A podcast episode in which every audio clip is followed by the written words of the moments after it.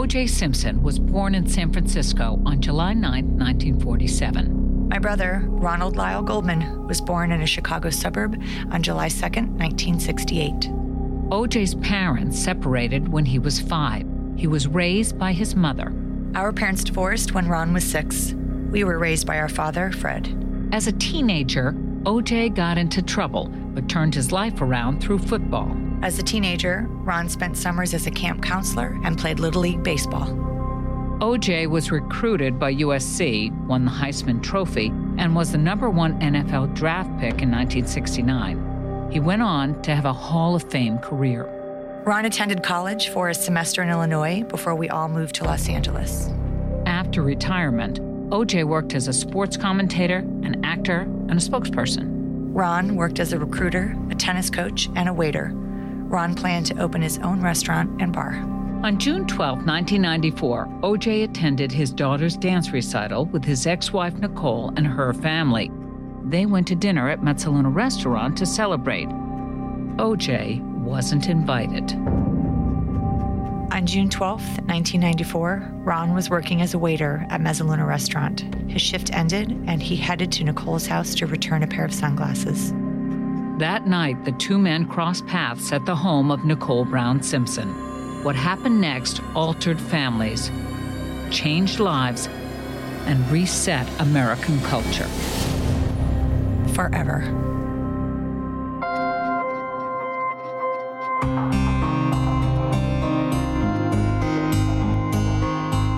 This is Confronting OJ Simpson.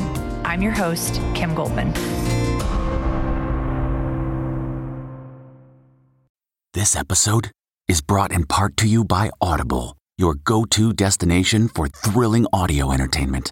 Whether you're looking for a hair raising experience to enjoy while you're on the move or eager to dive into sinister and shocking tales, Audible has an exclusive collection of thrillers from best selling authors that will keep you on the edge of your seat. Like James Patterson's first audio only thriller, The Coldest Case. Experience stories like never before where every chilling detail is brought to life by captivating sound design.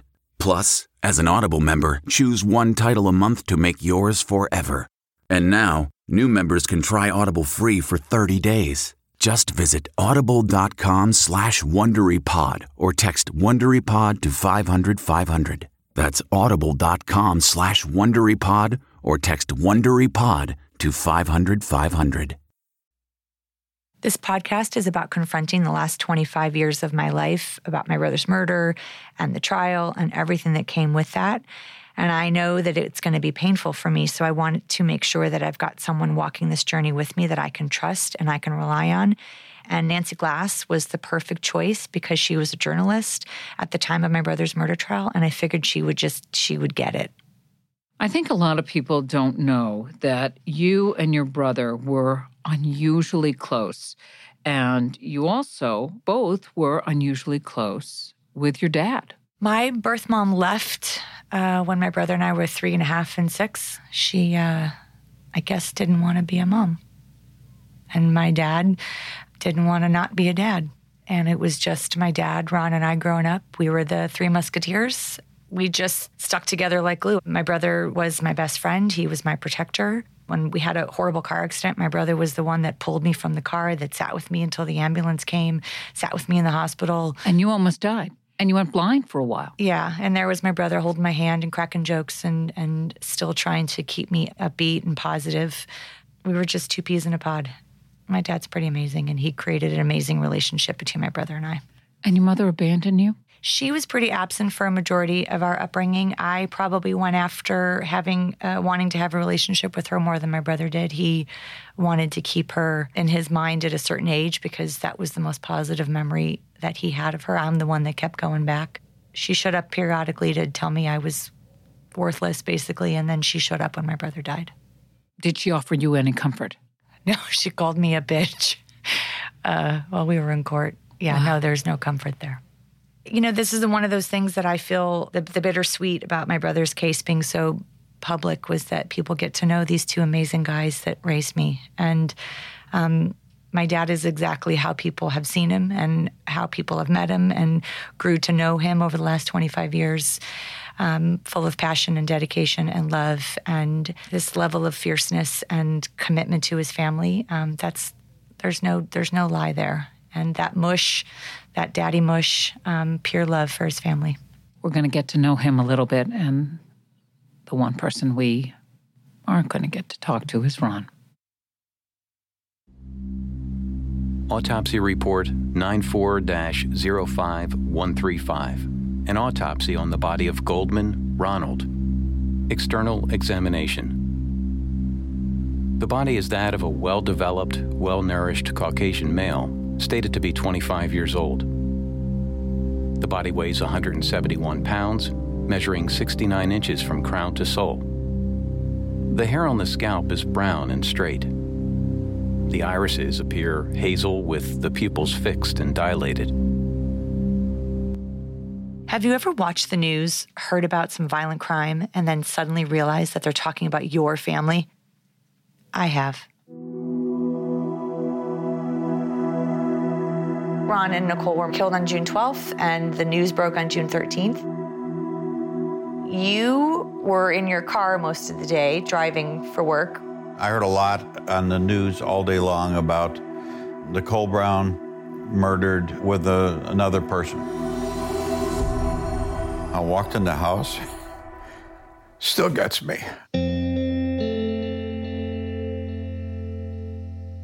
I walked in the house and Patty yelled out, Fred, Fred, there's someone on the phone, something about Ron.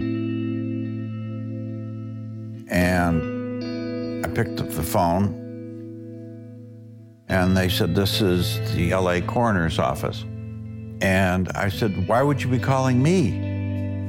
And she said, um, Did you hear on the news today about Nicole Brown being murdered? And I said, What does that have to do with me? And she said, Your son, your son was the other victim.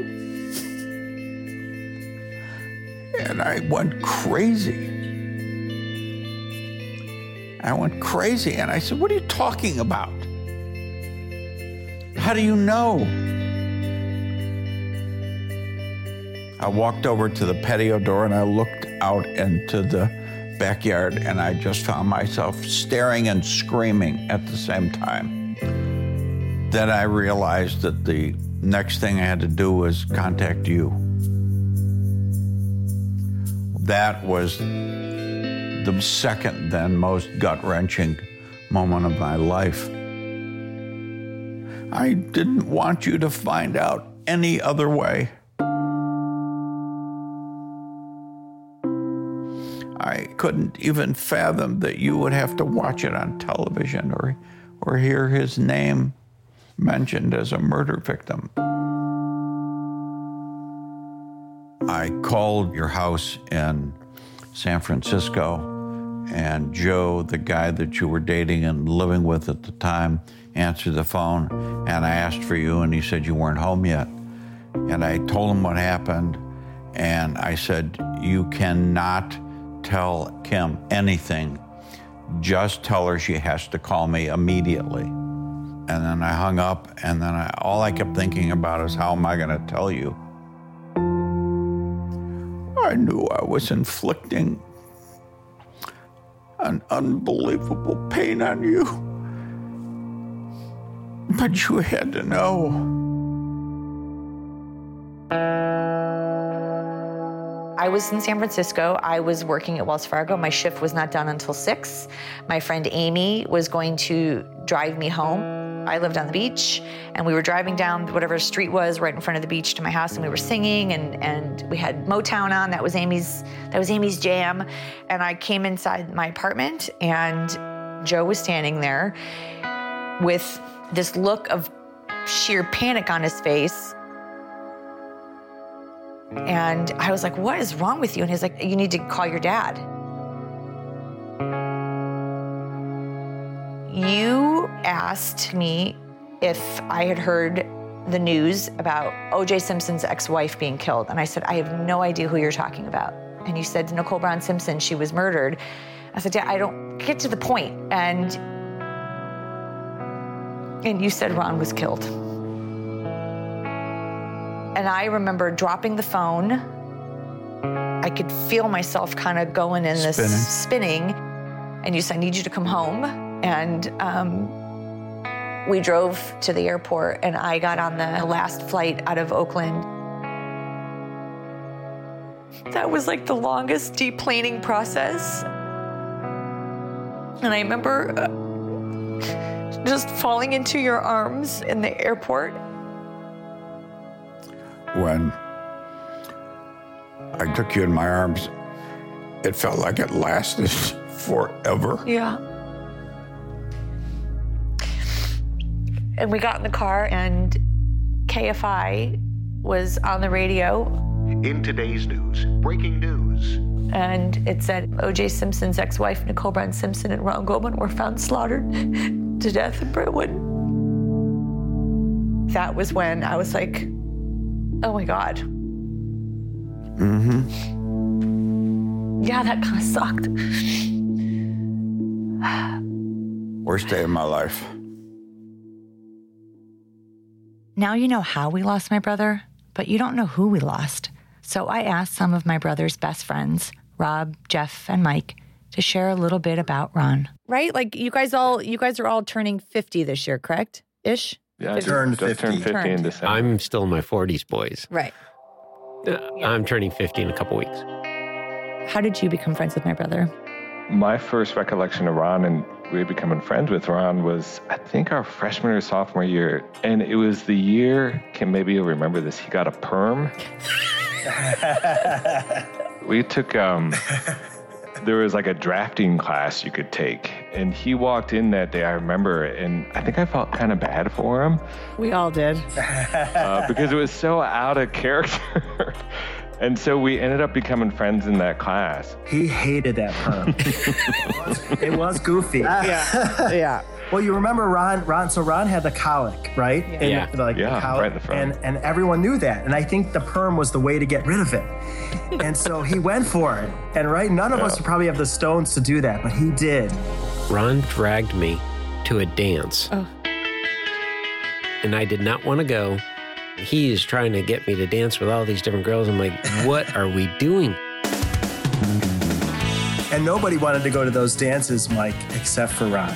So Oh, I got um, chills. At it. Oh my. he dragged us all there. it was fun. We would hit our stride at those dances. That's right. I know. oh, Oh those my dances, yeah. Was my brother like a smooth dude? What was he doing in there? I would say we believed we were all really smooth, but I don't think we were. I think we were just kind of nerdy, trying to be smooth and trying to be kind of the cool ones at those dances. And, you know, that's, I've been thinking a lot about sort of how we were in high school. And so my mom sold real estate at the time. She got one of those early car phones. So if we pulled up and there was some girls in the car next to us, Ron would always pick up the phone and pretend to talk on it because we thought Yeah. that's what kind of made us cool. You guys remember Fred's white 200 Maxima? SX? Yeah. I do remember oh. with the automatic wiper blades. I was always impressed they would turn on when the rain started. Yep. Really? Yeah. Oh my God. Oh, yeah. I mean, it was right out of the scenes of let's go in reverse and pull the e brake and see what happens and try to flip the car around. Kind of hard to do in a front wheel drive car, but Ron attempted. He was a goofball, but he was also cool and calm and confident. I mean, he had some kind of confidence that I think we all wanted. We had a half day one day, and we were walking around the neighborhood, and there was a girl that I was dating, and she had a pool. So Ron's like, We got to go hop the fence and jump in the pool. so we knocked on the door, made sure she wasn't home, and nobody answered. So we hopped the fence and we jumped in the pool. And, you know, I'm like, Ron, it's been five, ten minutes. Let's get out of here. And he's like, no, no, let's, this is great. We could spend all day in here. Oh my God. so we probably were there for about a half an hour. Then we decided, okay, we're pushing the envelope. Let's get out of here. So we're walking home, and it's only like a five minute walk. We're halfway home, and all of a sudden, a police car, yeah, window down, and says, "Hey guys, um, where have you been?" And we're both still sopping wet.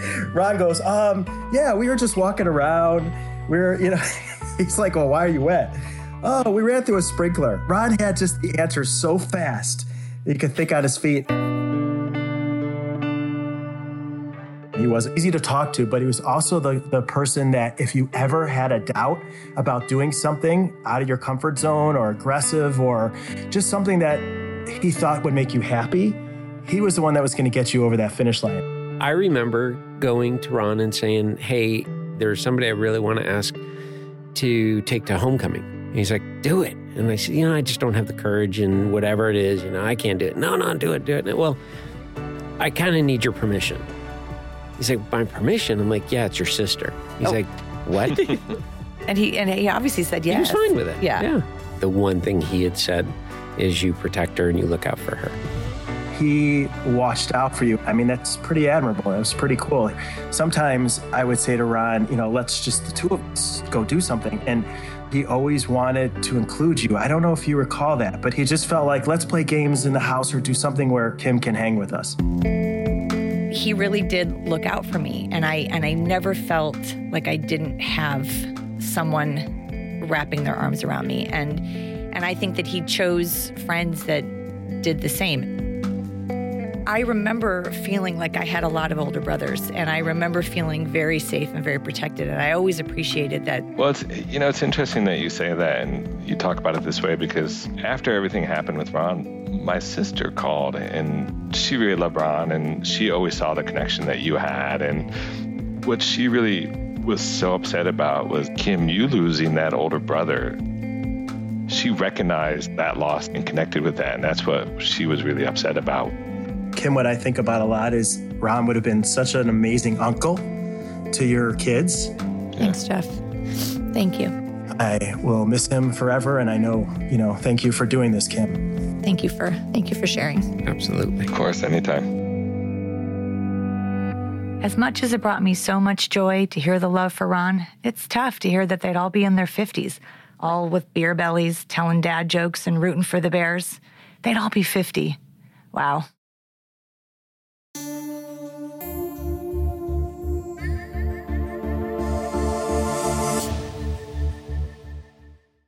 So, I'm kind of a nut when it comes to ensuring my own personal home safety. My son can attest to this. I never leave the house without making sure that the doors and the windows are all locked and that the alarm is set. It's really important for me to make sure that I'm coming home knowing that no one has been in my house. But what's crazy is that only one in five homes even have home security. Maybe that's because most companies really don't make it easy. That's why SimpliSafe is my top choice. SimpliSafe protects your whole home, every window, room, and door with 24 7 monitoring for just a fraction of the cost. It's just $15 a month. There's no contract, no hidden fees, or fine print. It's easy to order and easy to set up, usually in just under an hour. So visit simplisafe.com slash confronting. You'll get free shipping and a 60-day risk-free trial. You've got nothing to lose. So go now and be sure you go to simplisafe.com slash confronting so they know that our show sent you. That's simplisafe.com slash confronting. This episode is brought to you by Noom. Forget one size fits all diets. With Noom, you get a personalized weight loss plan that's tailored to your lifestyle. No food is off limits. Enjoy your favorites while discovering healthier habits. Noom's users love the flexible approach, blending psychology and biology to help you lose weight in a way that's sustainable for you. Stay focused on what's important to you with Noom's psychology and biology based approach. Sign up for your trial today at Noom.com. That's N O O M.com. And check out Noom's first ever cookbook, The Noom Kitchen, for 100 healthy and delicious recipes to promote better living. Available to buy now wherever books are sold.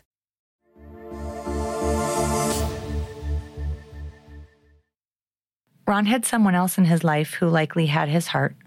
Although they always said they were just friends, I know my brother loved her.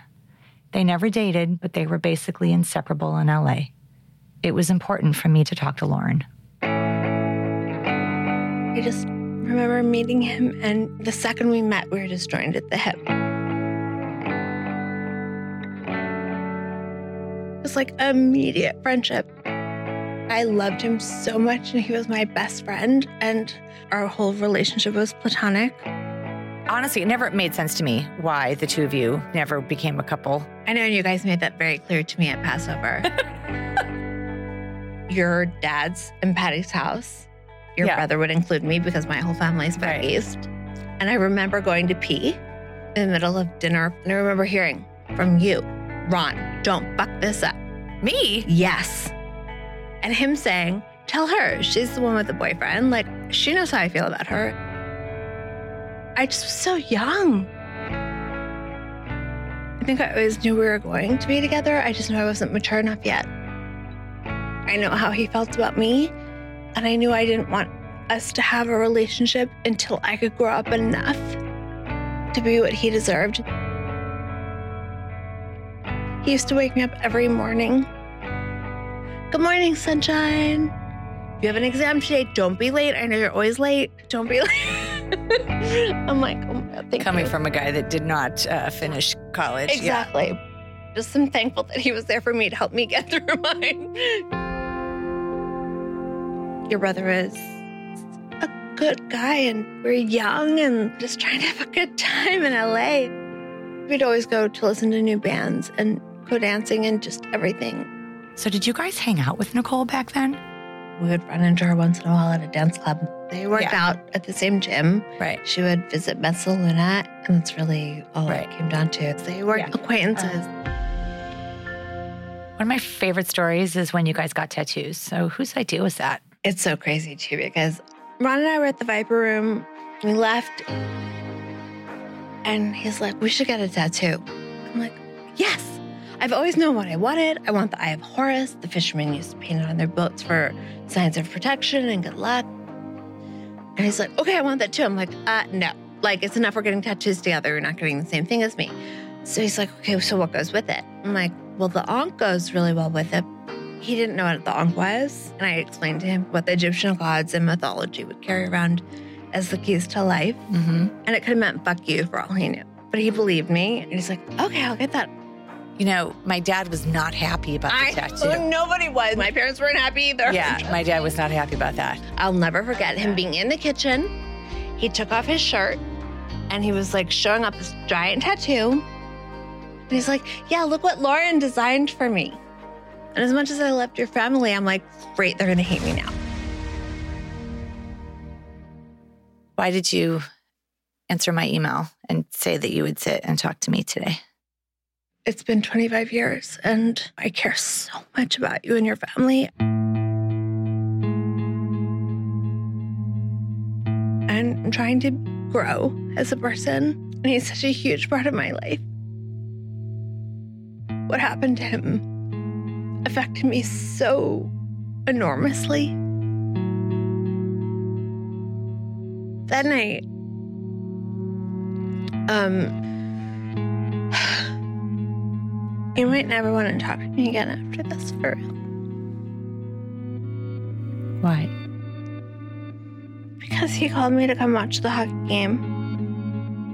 Wait, so are you saying you guys had plans the night that he was killed? Yeah. I've always been a really big hockey dork.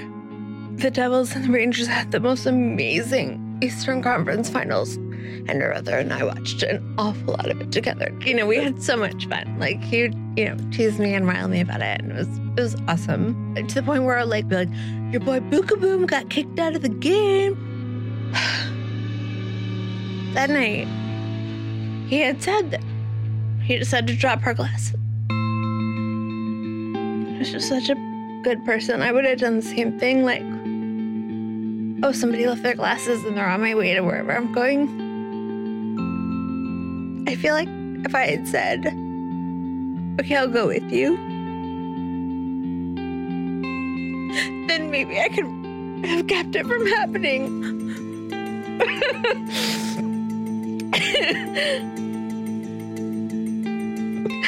Lauren, I'm not going to let you. I know. I'm my not mom, gonna and let my you. mom said, like, I you had gone with him, you'd probably not be with us anymore either. But like, I just, it's not the point. It's, I should have been there for him.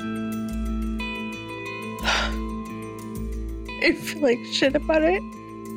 Still.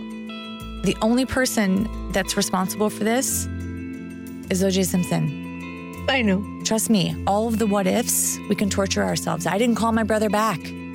I didn't I didn't say goodbye. He called me, I didn't call him back. Like we could sit here forever and go over all of the I things like that we 50 did. million messages after that night. Like, where are you? Were you not coming? Did you just flake? Did you run into some? Like, did you decide to go out? Like, almost blaming messages. Like, Of oh, I'm course. sorry, somebody else Of more course, important than who, me that you're not Lauren, over.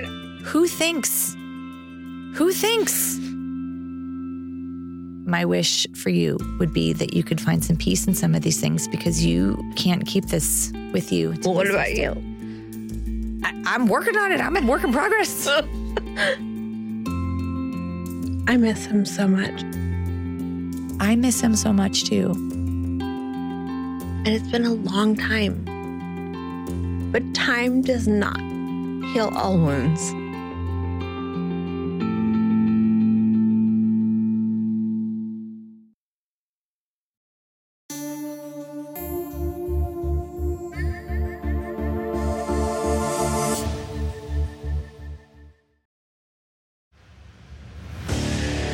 What makes a life a good one?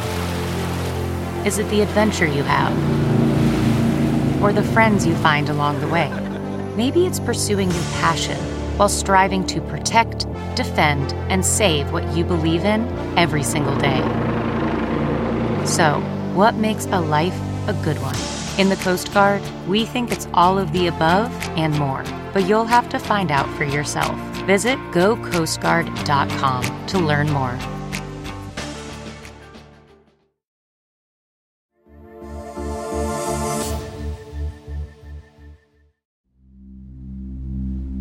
Autopsy report. There is a picture type tattoo on the lateral aspect of the left upper arm. There are no deformities, old surgical scars, or amputations. The clothes were examined both before and after removal from the body. The decedent was wearing a long sleeve type of shirt slash sweater. It was extensively bloodstained. On the front lower right side, there was a one and a half inch long slit like tear. Also, on the lower right sleeve, there was a one inch slit like tear. On the back, there was a half inch slit like tear on the right lower side. Decedent was wearing a pair of Levi jeans, bloodstained. On the outside of the left hip region, there was a one and a half inch long slit like tear. The decedent was also wearing two canvas type boots and two sweat socks. I open it? Okay. Walk this way. Sorry for my mess and for the stink. My kid forgot to take the garbage out. My grandson wouldn't forget. Oh, he forgot. That's why it stinks in Huh. here. Okay, so I don't want you lifting anything. All right, so I'm gonna get some of the pictures, Dad. Some oh of my these. God, look at What? this. Graduation. It's Eighth grade. Ron's graduation. Eighth grade graduation. Eighth grade. Oh my God, look Uh-huh. how cute he looks. Okay, but look at his afro. Yeah, I'm looking you at that. You permed his hair. I permed it? Joan, your second wife, she she permed all of us. Look at the two of you. Aren't we cute? So cute. These are incredible. Um, now we're getting to my favorite pictures. Look at the three of us acting like goofs. You were three in this, and Ron was five. Yeah. You with your little hood, and Ron with a hood on his jacket. And this was part of the group of pictures I took, one of which was the two of you walking away from me, holding hands. Mm-hmm. Here's the two of you at a birthday party. Oh my God, look how cute you were. Here's Ron reaching over, kissing his, his baby sister. Mhm. You were always hugging. Yeah. Every time I took a picture, I never had to say, hug one another, because the two of you would do it by, naturally. Yeah. Ugh. Here's Ron at age, what, maybe 13, skinny, showing his muscles. Yeah. Remember when Ron had to wear that braces? He had that big mouth, the headgear. Yeah. Yeah, that was a big source of uh, tension between the two of you. That's from my Yeah. 21st birthday. Your 21st birthday. And you guys right. surprised me in Santa Barbara. And I remember I was so excited because Ron said he was coming up. And I was like, oh my God, my big brother's coming. And I was so excited. Yeah. This was the last picture of him. Ugh, yeah. We were told that that, that softball picture of him was was taken the morning of. Ron holding a baseball bat with this huge grin on his face. Do you remember when we were going through Ron's apartment and found those messages on his answering machine? Yeah, the messages that went from, hey, Ron, just want to say hi, don't forget we're getting together today. And then slowly, as you heard them, Mm-hmm. went from, hey, Ron, I, wanted to talk to you. I, I keep hearing your name today, and I want to be sure it's not you. I want to be sure you're okay.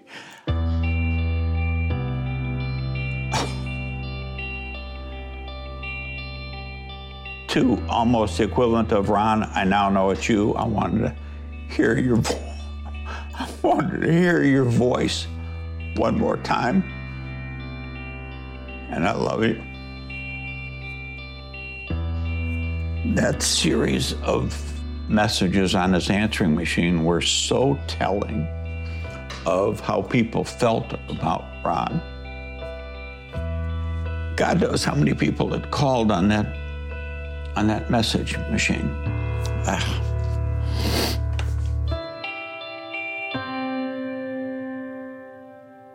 Exactly 13 years after Simpson was acquitted of Ron and Nicole's murders, he was found guilty of kidnapping and robbery in Las Vegas.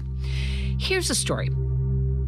Simpson was upset because he learned that a collectibles dealer in Vegas had football memorabilia and family photos that OJ believed were stolen from him. Now, a lot of people would hire a lawyer, go to civil court, and sue to recover their property. Instead, Simpson and a buddy recruited three other men to confront the collectibles dealer in a Vegas hotel room. Two of them brought guns, and one of them pulled a gun on the dealer during the confrontation. Another one recorded the entire incident. Here's Simpson making sure no one leaves before he gets what he came for. I don't let nobody out this one. I was gonna hang that fucking motherfucker. Think you can steal my shit and sell it? Don't let nobody out here. You motherfucker. You can steal my shit. I just look at this. You shit? Listen, there aren't a lot of criminals who actually record themselves committing a crime. It's kind of the way to ensure you're going to get convicted of something, but the point is the Goldmans finally saw Simpson leave a courtroom in handcuffs to begin serving a 33 year sentence. But he left prison early on parole. After only nine years, he was out. So a couple years back, I wanted to see him behind bars. I wanted to see I him gotcha. in prison. I wanted to be the one to walk away. I wanted the back of my head to be the last thing that he saw. Ron was barely alive for about a minute and watched the killer Watch the walk guy away. that murdered him, stabbed him 32 times, walk away. He was the last thing that Ron Yeah. saw. When he was in prison, Mm-hmm. You wanted to go see him, and I was against it. and I got close. I got to the point that I was in communication with Yale Galanter, who was his attorney at the time, who wanted me to sign a confidentiality agreement denying that the entire experience never happened. All right. I was not willing to be deceitful and dishonest like they were. And so everything kind of went by the wayside at that point. Football Hall of Famer O.J. Simpson is now released from prison and is a free man. Juice, Juice, how's it feel to be out? Y'all stalking me. Jesus. Please. All right, can I have a break here? All right. Thank you. Now he's been released from prison. He lives in Las Vegas. He's living in a gated community. He is enjoying the sun, the golf, the ladies. He's free. He's free. And it's weird that the second that he was released again, I suddenly felt like the powerful place that I was able to sit for those nine years, I, I feel like Gone. we're gone. And so I am trying to confront him. Well, you told me that once before, and my response is exactly the same. I wouldn't want to be in the same room with that son of a bitch. Autopsy report. The decedent sustained multiple sharp force injuries, including multiple stab wounds involving the chest and abdomen. Of note, the cutting wounds of the left and right hands, compatible with defensive wounds. In addition, there were a number of blunt force injuries of the upper extremities and hands, likewise compatible with defensive wounds. Sharp force injuries of neck. Opinion This sharp force injury of the neck is fatal, associated with transection of the left internal jugular vein. Stab wound of right side of chest. Opinion This is a fatal wound associated with perforation of the right lung and a hemothorax. Stab wound of left side of abdomen. This is a fatal stab wound. I used to say it a lot, but it would not have been Ron had he not offered to help Nicole out by taking those glasses to her house. In the trial, we heard about someone hearing someone yell, hey, hey, hey, or something to that effect. I'm convinced that was Ron walking into a murder in progress and attempting to alter what was happening and got himself killed. You know, the selfish thing would have been to run. You walk in, you see something happen, you bolt, and Ron ran towards it. And I wish that he would have been more selfish that night. I wish he had never done that,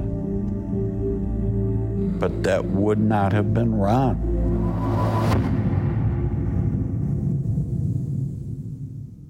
Kim, I noticed during the interviews you said O.J. Simpson, but privately, you never say that. You call him the killer. Why? I don't want to give him any more credit or honor by calling him by his name. Um, he doesn't deserve that. I won't self combust if I call him by his name, but he's a killer, and that's what we call him. Over the last 25 years, and it's incredible that it's been 25 years, he hasn't been out of your life. You even crossed paths with him. I did. After the criminal case, I was driving around through a parking lot and I saw this figure start to walk across the parking lot. And because I had studied him for so long during the criminal case, I knew that gait, I knew that shuffle. I knew the wrinkles in the back of his head. I just, wow. Um, and I was sitting in my car and I was revving the engine and I was white knuckling the steering wheel, thinking nobody would know if I took him out right here and now. You were thinking about running him over. I was because I had all these pent up feelings and anger and rage, and, and here he was just casually sauntering in front of my car. And so, what stopped you? My dad, thinking that my dad couldn't go through another criminal case, that my dad couldn't afford to lose another kid um, and because I'm not a murderer, because I'm not violent, because I don't allow myself to get to that place. I fantasized for it for the time that I was sitting in my car, and uh, and then I just watched him carry on. Tell us about this podcast. This podcast is an opportunity for me to go back and ask questions and confront things that have bothered me, things that have weighed on my mind and in my heart. Um, it's an opportunity to meet people from a different perspective than we've ever talked to them or seen them or have heard from before. We're going behind the scenes. We're going behind behind it all to just get to the crux of what went on for the last 25 years. You know, it's interesting. You're going to talk to jurors who absolutely still believe that OJ is innocent. You're going to talk to all kinds of people. Ah, Marcia Clark, Chris Darden. Um, I'm open to talking to members of the defense team. I'm open to talking to Judge Ito. And um, I'm hoping to talk to Pablo Fenves, one of the witnesses. Jill Shively was one of the witnesses that never got to testify. Right. We're going to talk about that because it's so interesting. Um, I'm just open to the whole process to see who I haven't been able to connect with and who shows up. I think listeners are going to be very surprised. I think surprise is going to be a feeling that people get left with often.